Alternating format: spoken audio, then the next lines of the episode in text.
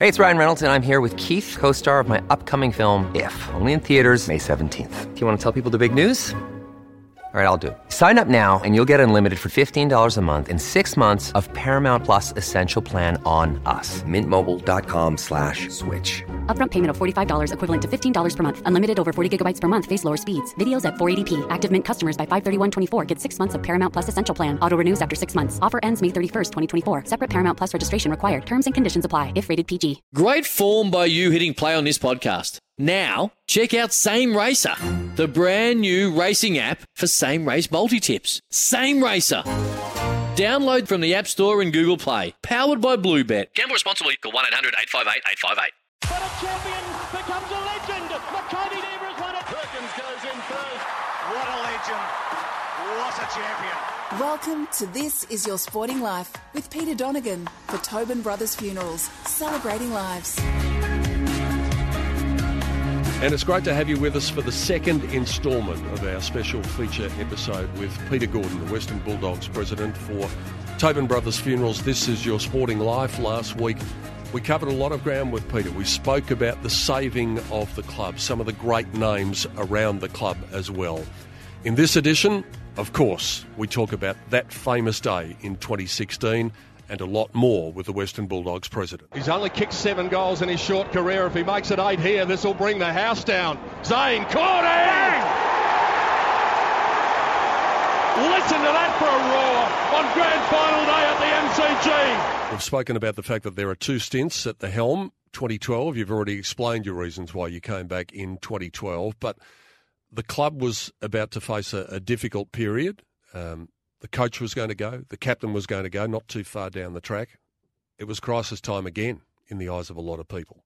It's funny. I um, uh, was was negotiated with, I guess, by a lot of people at the club. Leading leading it was David Smorgan, who really wanted wanted me to uh, take the job uh, back on. And I nearly said no. In fact, I did say no to him and to Simon Garlick, who was the C E O uh, at the time, and to Chris Grant, mainly because... Um, I had for the past two or three years been doing a, a class action for people with thalidomide birth defects, which was a fifty-year-old birth defect uh, drug, and I'd become really passionate about it, and really I'd started up Gordon Legal just to do that case, um, and I felt like it was a year away, so I'd I put him off, but he was pretty persistent, David, and, and got me into doing it. One of the reservations that I had about it was it I'd um, been at the helm when two coaches were replaced. One of them was, was Terry, who I sacked, uh, Terry Wheeler, and um, then there was Alan Joyce standing down in um, uh, in nineteen ninety-six, and Terry Wallace uh, taking over, and, and that knocked me around a lot. So in a, a lot of my discussions with both Simon Garlick and Chris Grant, I, I was honest with them and said I, I really don't want to be in that sort of position again, and they both said to me, look, unlike those times, you've got us there, and, and we have um, extensive experience in football, and we're happy to take up that part of it. And so that seemed like a good idea at the time.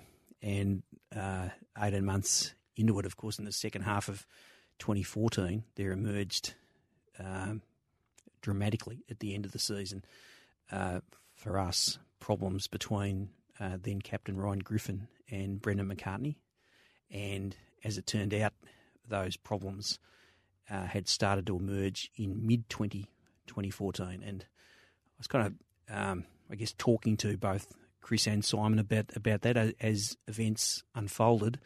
And I guess I eventually got to to the point as as that was going on, and particularly after, you know, Ryan Griffin announced that he was leaving, and the club was sort of plunged into that sort of crisis of, of thinking to myself, there's a decision to be made about about the coach here. There's a decision to be made about the football department, and it's not something where I can say, well, you know what, I'm going to be president for everything except this. Um, if, you, if you're in, you've got to be all in.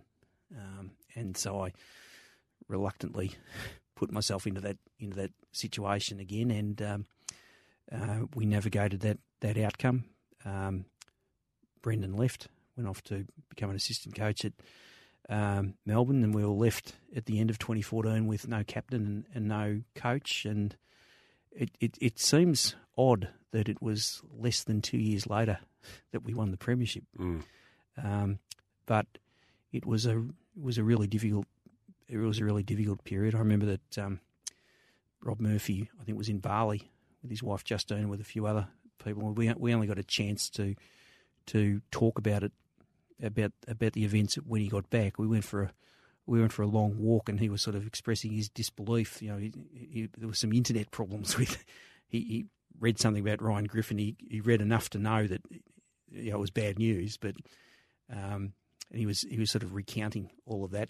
And then as we sort of got about a mile from my place, I, I, I said to him, I just, I just wanted to understand, how come your name's never come up in terms of captaincy before? And he said, well, look, the truth of it is it's kind of never emerged, because at the time, I, at every time I've been at the club, they've always been great captains. When I was first um, at the club, Scott Wind was was captain. He's one of the great captains of all time. And then, of course, after him, uh, there was Chris Grant. And Chris Grant's, you know, a great leader. And then, you know, Brad Johnson and um, and then Matthew Boyd. And and then, you know, uh, Macca just announced to us that Ryan Griffin was taking over the, the, the captaincy. So it's not as if I've ever had a discussion with anyone like I'm having this discussion with you now. But now that we are having this conversation, let me just make it clear. I really want it now, and I think that I am the person that that needs to do this job. And I'm not saying it on my own account. I'm saying it because that's what the club needs. The club at this stage needs me to be captain. Did that surprise you when he came out and said that? Look, I really wanted him to be captain. I think it's it, it was it wasn't a complex decision. It seemed to me like um um. happy to take credit for, for supporting it, but it wasn't as, you know, I, I think that Dale Morris was a perfectly plausible candidate for it, but but with due respect to Moz, to me, Murph was the obvious uh, candidate. What did surprise me was he'd actually been in my in my lounge room three weeks earlier when we'd first heard, not that Griff was leaving, but that Griff had these serious problems with Brendan McCartney that he had only just Um, asked to see me about and, and, and told me about. And um, I told Simon Garlick about it immediately, and we decided to talk to Murph and to Daniel Janser-Accuser um, about it. And they, they came over and they sat on my couch looking stunned and sort of, well, you know, we, I mean, we knew there were a few issues, but we didn't know it was anything like this. And but boy, if Griff feels like that, that's that's pretty serious. And I reflect on that. In the course of, like, what, three, four weeks, he had gone from, um, I'm shocked by this, and uh, ha- but haven't really noticed anything in particular, to, like, grabbing ownership of the problem and the issue and the challenge by the scruff of the neck and saying, I'm going to make this my mission to fix. Um, so it wasn't that I was surprised that he wanted to be captain. I was surprised, but in a really good way, at the way in which he was approaching the challenge. Just with regards to the Brendan McCartney situation, obviously it's uh, pretty serious if the captain can't get on with the coach, but was it just him, or did the floodgates then open once Ryan Griffin had come out and said, I've got these issues? Was then that followed by a litany of supporting evidence? Yeah, there are a few players. Let, let, let me say this. I, I think that um, football does involve the suspension of disbelief Um, amongst everyone. I think that in, in every club there are probably a spectrum of players who feel various ways about coaches, and I think when the circumstances, you know, bring the whole thing into that sort of florid public display like that, you, then anyone who's got any kind of grievance is going to um, use use the situation. But I think that um, Griff's rather dramatic um, announcement did um, did spur on. Well, clearly did spur on a, a number of other players and a number of other, other issues, and, and Brendan himself acknowledged acknowledged that. And he was, I think, decent enough to acknowledge a couple of years later that the club had actually made the right move in replacing him with, with uh, Bevo, which was a generous thing to to Simon. It was obviously after the premiership. Um, uh, but, you know, look, those those situations are, are difficult, and it's hard to know what to do. You would certainly like to preside over an environment where, if a captain had those sort of issues, um, you got to hear about him a little earlier than when he kind of it had reached such a such a stressful, difficult and point of no return position for Ryan that, that it obviously had. Um, you know, I, I think it's fair to say that from the first time I knew about it, which was the morning after the best and fairest, it was done. You know, it was kind of irredeemable. And despite the best efforts of myself and Chris Grant and and Macca, um, I it, it wasn't redeemable. I don't think, and I think he would say this himself, I, I don't think Griff ever wanted to be captain. And I think that Macca saw an opportunity uh, in him, saw, had a vision of what he might be able to achieve because of his on-field prowess, his ability to inspire with his deeds on the field, that probably misunderstood the essential shyness of his of his nature. I mean, I, I think captaincy of a club requires deeds on the field, but it also requires certain abilities to speak and represent um, and behave in a particular way uh, off the field. And I, I don't think Griff, certainly at that time, was particularly thrilled with those aspects of the job. As you intimated before, if someone had come along to you at that stage and said, well, you're going to win a flag in a couple of years' time, you probably would have been calling for the men in the white coats. But as it turns out, that's the path the football club took. So let's fast forward to September twenty sixteen. I spoke about this with Bob when he was in here a couple of weeks ago. The first final is in Perth. You've been flogged over in Perth two weeks before. First year of the bye comes in. You make five changes. Did you go over there thinking that you were going to beat the West Coast Eagles because they didn't think that you were going to beat them? I listened to that podcast with Bob and, and heard him say that he was absolutely confident. I didn't share that confidence. Hmm. I'd been in the rooms after the Geelong game where both uh, Jackson Macrae and Tom Liberatore had suffered injuries. And um, I remember Gary Zimmerman, you know, one of our club doctors, saying to me about, about Libba, uh, he's no chance to play for the rest of the season. But we're not going to tell him that because we want to really keep him focused and, you know, for his rehab and his redevelopment uh, next next year. But you can write him off. And with Jackson, you know, look, we truthfully we need to go deep into September. So that was the mindset I took about those those two guys. And when I started to hear, and I think it was from Ben Graham that I first heard early in the week of the of the West Coast game, that they were both going to be available to play, I was shocked. I think I actually called Bevo and said, "Is this right?" Um, no, I didn't. Sorry, I called Jake Landsberg, the, the other club doctor. Mm. And he said, yeah, it is. Uh, he said, it's not just me, but it's mainly me as club doctor. Who's, um, it, was, it was remarkable that those guys could, could come up. And they both, of course, played spectacular games. It, it was um, it's an intimidating environment, Perth. And uh, games started with, you know, massive sort of Thunderdome-type uh, support for the for the West Coast Eagles, but it was it was clear by quarter time that the players had a particular mindset about that that that game. And I recall in particular the sort of intensity at the ball of Liam Picken and Tom Liberatore, and um, it was was remarkable. And I, I know, well, you remember that game, but there's a moment in the third quarter, I think, where uh, Jordan Roughead uh, grabs the ball, storms uh, towards the fifty-metre line and boots it through from about uh, fifty-five metres out to put us about four or five goals in front, where emphatically the whole world needs to look. You know, this is not just some aberration where the Bulldogs have got their nose in front. They're going to win this game. So all of a sudden the Bulldogs could be an M C G final. Yeah. That'll be fascinating. Lycett ran over the top of it. Dogs, another clearance oh. and a rough hit. Oh. Takes the mark, turns and goes from fifty, and if the icing wasn't on the cake, it is now. Take a bow, Jordan Roughead. I think we ended that game sixty-six to one for the flag. Yeah. Um, so I remember that night. I was calling that game, and we took a talkback caller, and we were talking about what was going to happen in the finals. And a Bulldog supporter rang up and said, I reckon we can go all the way. And we're sitting in the box going, what's this bloke on?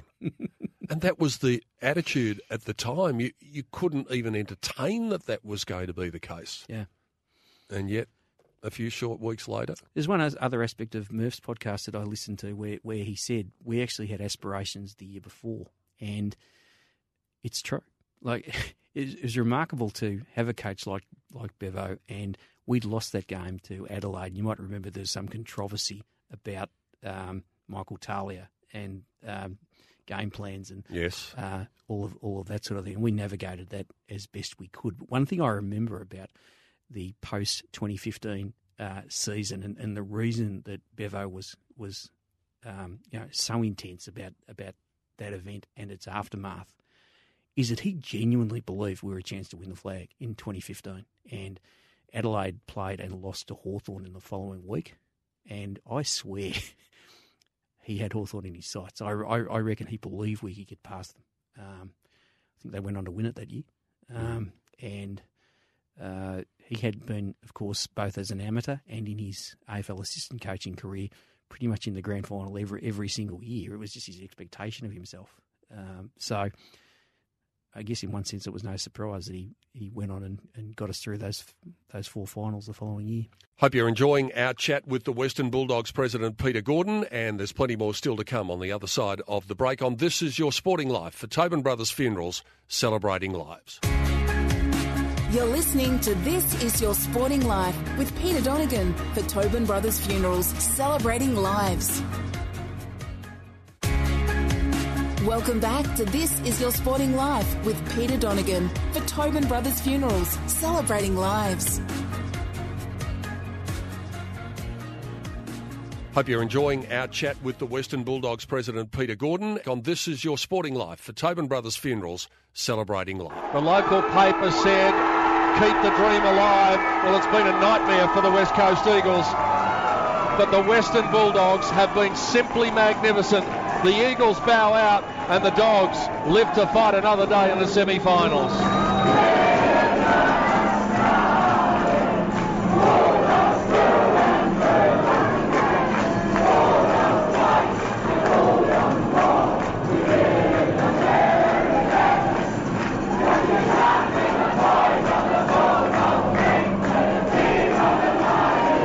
So I've spoken about the game in Perth.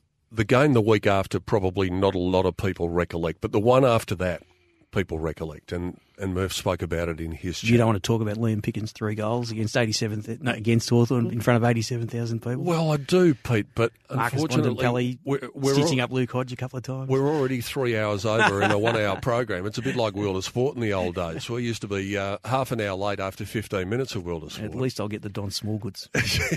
No, the Batocchi. That's the right. The Batocchi hams. Let's go to that preliminary final, that night, that famous night where there were twenty-five thousand people in, I think, and most of them were Bulldogs. It, it was extraordinary. It was amazing. We had a um, uh, promotion at the um, at, at, at the club where um, we gave them a, a voucher for a meal when they crossed the border um, from from Bevo, which was kind of a nice gesture that the uh, the club did, and got a lot of uh, positive feedback from them. But the number of people actually drove, made the made the effort to drive up there as a family were extraordinary. I think Leon Cameron, who was, of course, the Giants coach for the Um, for the night, uh, tells a good story about walking out and hearing the, the boos for his team, the home team, uh, and the cheers for us, and, and saying to his assistant, what the hell is going on here? This is meant to be our home game. And uh, yeah, it's a fair testament to the Bulldog spirit, isn't it, that so many of us were prepared to make that trip. And it went right down to the wire. It was the last seconds, basically, where it was decided, and a mark twenty metres out from goal before the siren sounds, and then the realisation sets in. I can truthfully say, Peter, I still get nervous watching the replay of that yeah, game. I don't blame you. I mean, it's it, it, we've seen many great games, many great last quarters, many, many close games, but there was a sense there that there's not a single player on either team that was prepared to leave anything in the bank in relation to that. It was absolute desperation uh, on, on both sides, and people throwing themselves at the ball and without any sort of fear or regard to their own safety. And yeah, two clubs, one an emerging club that had, had only just entered the, the competition and with expectations, and the Bulldog faithful, who, as you say, were the predominant part of the, the crowd, who had been through seven or eight losing preliminary finals, never seen a grand final in their lifetime, were on this uh, kind of mission, and it was down to the wire. Like, ninety-seven was a close game where we'd, we'd sort of stumbled after being about five goals Um, in front, but that game was always close, and it was dead set level with three or four minutes to go, and there were spectacular um, things going going. You know, Clay Smith clash of bodies with Ryan yeah. Griffin in that last um, in in turn late in the third quarter, leading to Caleb Daniel getting a goal that just dragged us back into into contention, and that incredible moment. I don't know if you remember it, where uh, the ball spills free on, on our half-back line and Jason Johannesson grabs the ball, weaves through the pack. Yes. And all of a sudden people look up the field and Marcus Bontempelli is by himself at centre-half forward. Mm. Um, gets the ball, runs in, one bounce, and we draw level. Um, I mean, I was I was hiding in the change rooms with a couple of minutes to go when Billy Hector, our doorman, Bill and, and his father Norm have been doorman at the Bulldogs for the last ninety years in total, and um, um, and he he dragged me out to say, I know you're too scared to watch this, but Jackson Macrae's um, marked and is kicking for goal. There's a minute left. So I'm always grateful to Billy that he dragged me out for that. But uh, it meant more to me, I think it's fair to say, without disparaging the following week. That game meant more to me than the following week because in my lifetime of, including, you know, what, fourteen, fifteen years as, as president, but a lifetime of support, I'd never seen my team in the grand final. Like grand final week is a week for other clubs. It's a week for the Collingwoods and the St Kildas and, and the Geelongs and, and it, it Bulldog people had become used to the idea that that's just a world that we don't belong to and that doesn't belong to us. So in those seconds after the final siren, to actually understand that that had come to an end, that whatever happened the following week, this week the Bulldogs were in the grand final, was a, a moment that I just I just couldn't cope with. Like I, I was I was weeping in the change rooms. I was I was just um, emotional about it in a way that I'd never been about about footy, you know, before or since, or almost about about anything really. And I, I've come across a large number of Bulldog people who, who feel the same way about it, thrilled by the premiership win, but to actually have made it to the grand final. And yeah, you know, I remember that grand final week, and I had a friend, I had a business partner who lives in L A, and he'd come out for the grand final. I decided to take the walk on the Friday before, the day before the grand final, to see him. He was, he was staying at Crown. I walked down Bridge Road, and as I got to past the M C G, I'd completely forgotten that there was some kind of grand final parade um, uh, type thing. And, and and all of a sudden, from everywhere, there's red, white, and blue people converging. By the time I got to see it on the T V screen, there's two hundred thousand people there. It was just it was just an it was just an amazing week, and I'm glad that Bulldog people got to experience that uh, in in their lifetime. Were you happy to welcome everybody else onto the bandwagon that week? Because it was one of those rare occasions where everybody apart from the other team supporters were Bulldog supporters that week and that day. Yeah. You know, I talked to Peggy O'Neill about this um, after twenty eighteen, but it, it, it was it was what was amazing for me in the weeks and months afterwards it, are the number of people who came up to me. You know, for example, Um, the launch of A F L W season for twenty seventeen um, was in North Melbourne, and I was walking back into the city from that. And I, I met someone who said, "Look, I just want you to know my dad was a Bulldog supporter, um, and uh, and they just died." And I said, oh, "I'm really sorry to hear that." Um, she said, "No, no, no. I'm, I'm telling you that because I want you to know he died a happy man hmm. because of because of what happened." And there were so many people who who would, and I, talk, I talked to John Schultz about this too. With Marcus Bontempelli or Bevo, they want to talk about the game or they want to get their autograph or whatever. But with people like me or John Schultz, and I think with Peggy as well, people want to share their stories. They want to share their Bulldog connection. And, and whether it's the, the grandfather who died a year later or whether it's the grandmother who died five years before but who always dreamed of that day, there's something really profound about footy in the lives of people um, that that some that, that moment of after a sixty-two-year drought, that it means something really special to them and they want to be able to convey it to someone connected with the club who they think might share that kind of, that sense of the importance of it and the, you know, the family nature of it and the cultural history part of it, I guess. You win the flag. Did it cross your mind, how are we going to top this? How could anything ever be better than this? Because we all need motivation. We all need to have something to strive for. But when you achieve something like that, which is the equivalent, the football equivalent of climbing Everest, surely there's only one way you can go after that. No, there's a number of ways you can go, I think. um, but it yeah. proved to be, perhaps, that do you think it's fair comment to say that the attitude perhaps pervaded the playing group, that they had achieved the greatest thing they were ever going to achieve in their life, and that was the reason for the drop away the next year. Would that be fair? I don't know what's fair and what's not. I'm not. I'm not trying to be defensive. I'm not trying to duck, no. duck the question.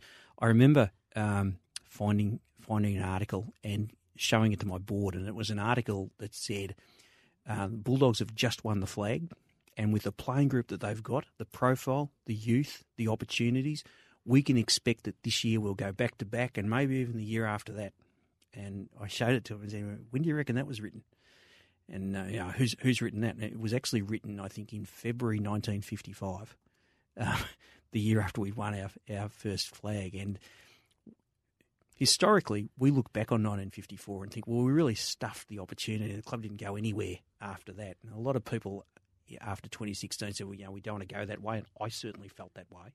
Um, we've had a couple of, um, you know, indifferent years on the field um, uh, since then, and they've been. There've been a, you know, a lot of, I guess there's been a bit of bad press about premiership hangovers and and and things like that.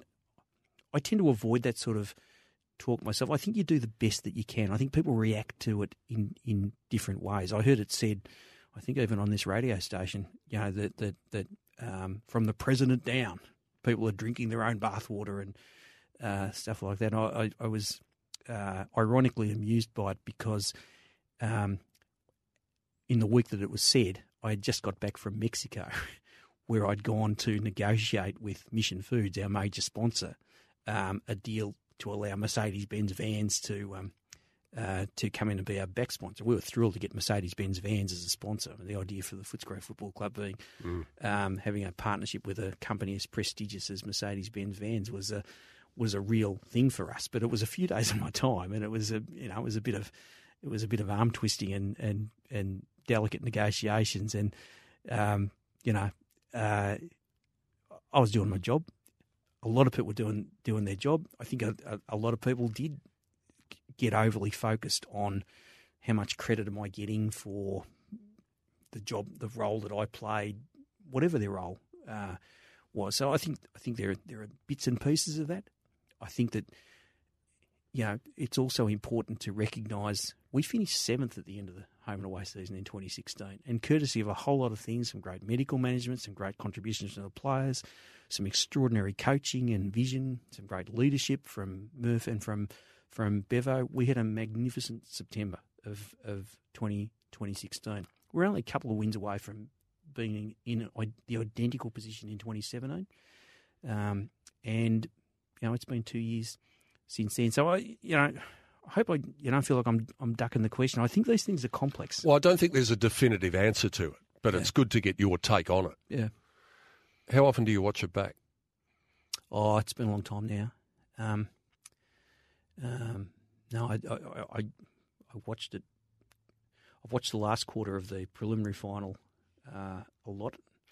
Still get nervous when I watch it. Um, I loved. I, I think I watched uh, a fair few of the Liam Picken highlight reels in the week that Liam announced his his retirement because you know, I, I admire him so much as a person and a player, but in particular, in what really is an extraordinary last quarter of a grand final, his last quarter in that in that grand final is extraordinary. There's that incredible passage of chaotic play um, where I think Shane Biggs blocks the ball about seven times in about thirty seconds, where eventually Jack Macrae centres the ball. It ends up in Liam's hands, and he and he kicks that clutch goal. And there's another moment where um, he takes a mark so reminiscent of his father, Bill. Yeah. Do you remember it? Yeah, um, I was calling at the time. Okay, yeah. I Well, respectfully, I remember the Dennis Cometti. Oh, yes. Uh, well, you wouldn't have Picking heard. from behind. Yeah. Picking from behind. Um, and, you know, uh, we are, uh, you know, s- beyond saddened that uh, – Liam's career finishes on one hundred ninety-eight games, but no one could uh, could imagine having a better highlight reel or a better contribution uh, to the club. I have hanging on my wall at the office a picture of him, p- picture taken from behind as he kicked the winning goal. So I don't know if you remember that, but he's in a contest at the goal square. Wrong foot's the Sydney Swans guy who finishes on the ground, and he gets to run into the goal from the ten-metre square. In front of him are the Bulldog faithful, mm. who have had two or three seconds to understand that he's running in to kick a goal from the goal line, which will nail the grand final. And all of their arms are up, and all of their smiles are of delight, and their mouths are open. And I said at a presentation to him at the club just a couple of um, uh, weeks ago that I, I, I love that photo both because it's an important part of his history, Bulldog history, grand final history, A F L history.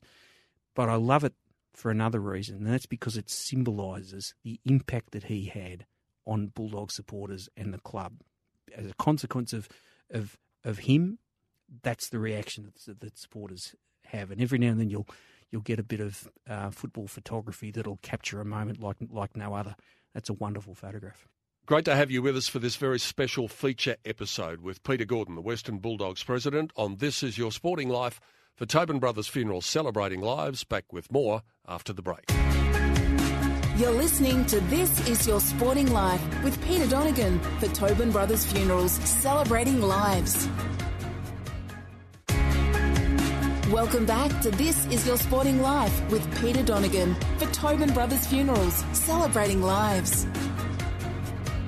Hope you're enjoying what is a fascinating chat with Peter Gordon, the Bulldogs president, on This Is Your Sporting Life for Tobin Brothers Funerals, celebrating lives.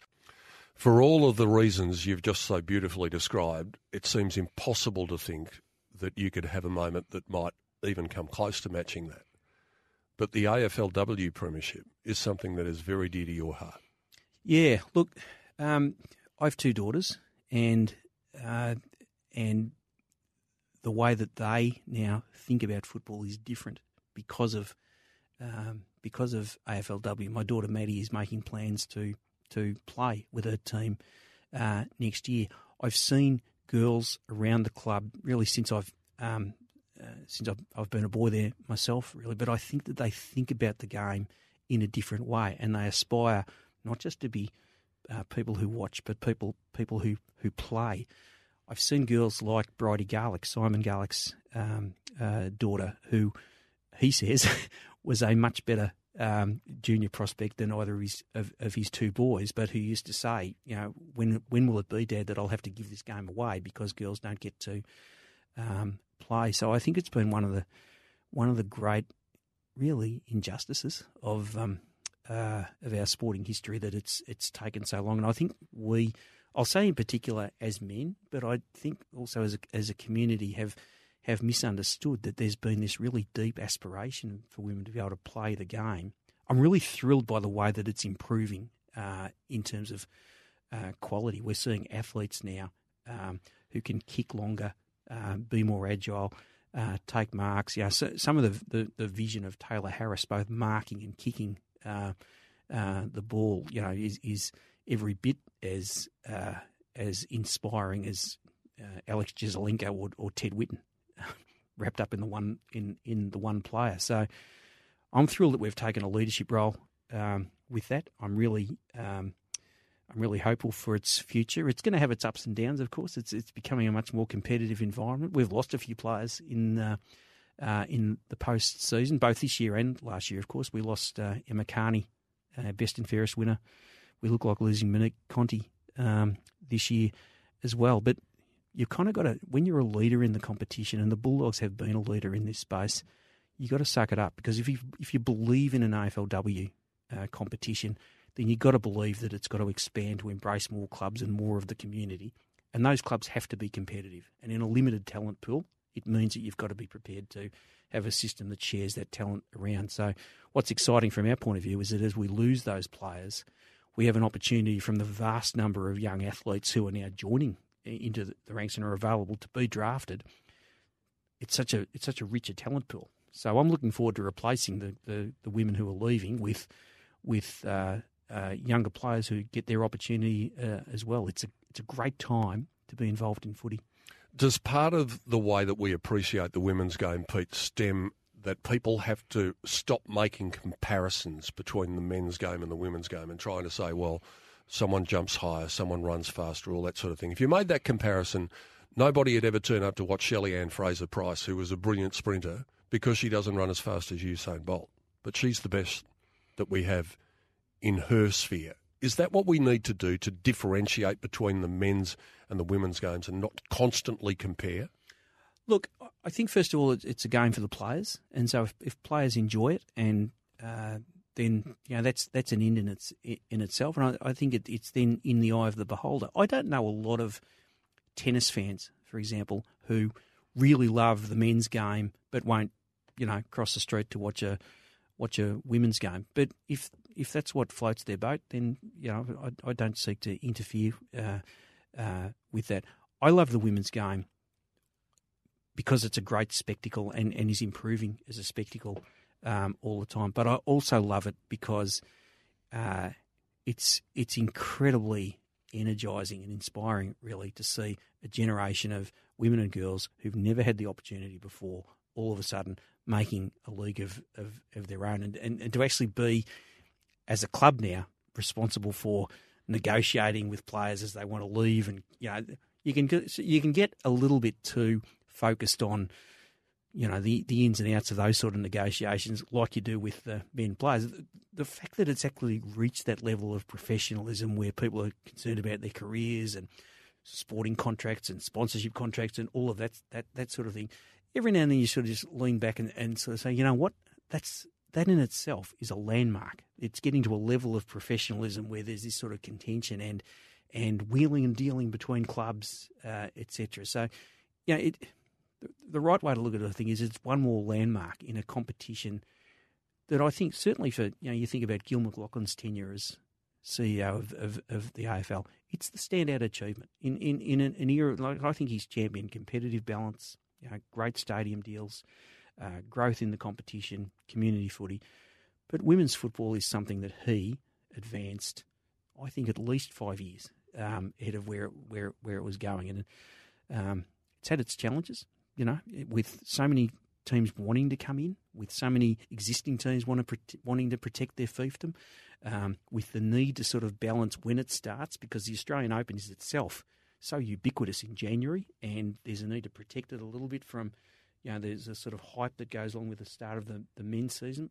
I think it's grown in a spectacular way, and um, I'm really I'm really happy uh, that during my tenure as, as president of the Bulldogs, I've, I've got to participate in that um, as well. So, you know, I've I've got great memories of the men's premiership. I've got great memories of the women's premiership. A couple of V F L premierships, you know. I've had a good time with the Bulldogs. Hope you're enjoying the chat with Peter Gordon, the Western Bulldogs president. You're listening to This Is Your Sporting Life for Tobin Brothers Funerals, celebrating lives. You're listening to This Is Your Sporting Life with Peter Donegan for Tobin Brothers Funerals, celebrating lives. Welcome back to This Is Your Sporting Life with Peter Donegan for Tobin Brothers Funerals, celebrating lives. Our final segment with Peter Gordon on This Is Your Sporting Life for Tobin Brothers Funeral, celebrating lives. Where do we sit in the expansion of the game? Because they say that if you're standing still, you're going backwards. Is there room for the game to expand? Well, look, I think that this is a really important question. And I, I was quoted in the Herald Sun a few weeks ago as saying that I think there should be a team in Tasmania. And let me just go through a few um, ideas behind that, that idea. The A F L job is not just to make money. It's it's it's in fact it's a not for profit. Its its essential core mission is to be a keeper of the code and a builder of the game. And Tasmania has such a rich history in A F L football. You know, think of the Peter Hudsons and the Darryl Baldocks, and you know, it's it's fine, it's good, and it's appropriate to build into the northern markets in Queensland and New South Wales. I'm thoroughly behind that and support it um, um, as much as possible. But Tasmania, I I think. Um, has has the right from a cultural and a heritage point of view and from the point of view of best assisting the growth of community football at a local level. I've heard Jeff Kennett uh, talk about uh, the economic irrationality of of doing it. Let's just go over a few figures if you if you don't. It, it probably costs to run a um, lower echelon economically A F L club, probably costs forty to forty-three million dollars a year, of which about half is A F L dividend figures. I think the A F L made an operating profit of above thirty million dollars um, that year. So if, if they can't configure a way to get an extra dividend um, that, that works across a nineteenth uh, club, I'd be very, very surprised. That means that you, you take that out, you, the, the Tasmanian franchise, if I can use that economic term, needs to find about twenty million dollars to make ends meet. There's already, you know, several million dollars in major sponsorship that the state of Tasmania itself has demonstrated it is prepared to put in to, to a club. One imagines if there was a Tasmanian uh, club, it would go to that Tasmanian club. Then you've got all of the um, Tasmanian corporates um, that are currently around. I think there are something like ninety thousand people in Tasmania who are members of A F L uh, A F L clubs. So when you look at the other revenue streams that support um, other clubs, whether they're corporate sponsorships, memberships, coteries, food and beverage for the home games, um, et cetera, and the other key revenue streams, I don't have any doubt that uh, that the Tasmanian economy could support a Tasmanian club. I think that the argument that uh, that that it's it's economically irrational to think of a Tasmanian team is quite simply wrong. And I think that when you look at other great competitions around the world, you know, Major League Baseball, the N B A, you know, they're quite comfortable with the idea of expanding, uh, expanding and having, you know, upwards of twenty-five, twenty-six, thirty teams uh, in the competition. So I start with the premise that I think that Tasmania has earned the right to a club. I don't think the only criterion should be, does it make more money? But if it's a relevant criterion, then I think that there's a plausible case to say that it isn't going to cost money to the competition. Where's the club based? That's the problem. That's one of the problems, isn't it? Because we know that the unofficial civil war goes on on the island between yep. North and South. Yep. Where do you base the club? I th- look, I think those are matters for um, for Tasmanian uh, people, and that I, I haven't entered into this debate because I presume to be um, a Tasmanian expert. I I am um, concerned to make the argument that because the only people who speak about this tend to say, well, of course, it's ridiculous to suggest that Tasmania could ever afford or justify economically its own club. I think there's another argument that can be made there, and I've, I've just tried to make it. I think as a matter of um, fundamental policy, we need to understand that the A F L is not B H P. It's not there to return increased um, shareholder dividends every year. It's there to grow the game, to respect the game, and to be keepers of the code, and there's an imperative in relation to that. I think it's a fair question. Um, and I think the answer either is they're in Hobart or they're in Hobart and Launceston. Mm. Um, and I, I choose to leave that to um, people who I have no doubt that a Tasmanian team will come. And uh, I think that that'll be one of the confronting questions that they'll need to, to debate. A good thing is that there are already a couple of grounds. Uh, the A F L have often stated that they don't want to buy. They don't want an odd number of teams in the competition. Is that, do you think, a realistic stumbling block? Can that be put up as a reason not to have a team in Tassie? Uh, no, I, I, I don't. I think that a buy uh, increasingly ought to be considered a rotating buy um, as a uh, health and safety issue for uh, players, as a rehab issue for uh, players. I can't see any uh, problem. We already have eight-day breaks, ten-day breaks, um, elongated breaks, as well as uh, buys written into the program and a buy at the end of the season. Um, I just don't see it as a first magnitude issue. Thanks for sharing your time with us today. Thanks for having me, Peter. I've enjoyed the time a lot. It's been a pleasure. Peter Gordon joining us on This Is Your Sporting Life for Tobin Brothers Funeral, celebrating lives. We'll be back same time next week. Hope you can join us then. You're listening to This Is Your Sporting Life with Peter Donegan for Tobin Brothers Funerals, celebrating lives. Want to witness the world's biggest football game? Head to i can win dot com dot a u, predict Australia's score with a crystal ball, and it could be you and a friend at the FIFA World Cup Qatar twenty twenty-two semi-finals, all thanks to McDonald's. Macca's, together and loving it. T and Cs apply.